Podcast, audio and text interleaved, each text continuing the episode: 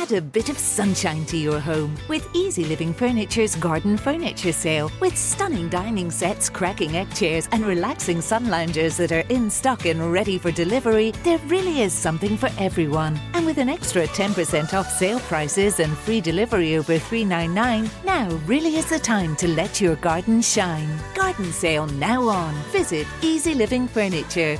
Don't miss out. Find your local store online at easylivingfurniture.ie. Welcome to the Real Health Podcast in association with Laya Healthcare. With me, Karl Henry. This is your daily health boost over the course of the next seven days. I'm going to bring you seven two minute episodes with one very simple tip or task each day to improve your health. So, very first one for today no food after 8 p.m. this evening.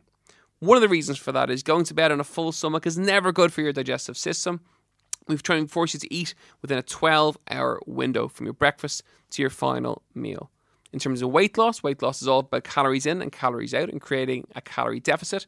Some would say it doesn't matter what time you eat your last meal. For me, it's important to go to bed on a really good stomach that's had some time to digest your food and not eating after 8 o'clock is going to make that happen. It's also the time when we most snack uh, about all those treat foods that we know we're not meant to. So, 8 o'clock tonight, no more food.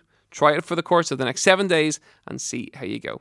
That's it for today's Daily Health Boost. Try that and see how you go. And I'll bring the next one tomorrow. Have a great day.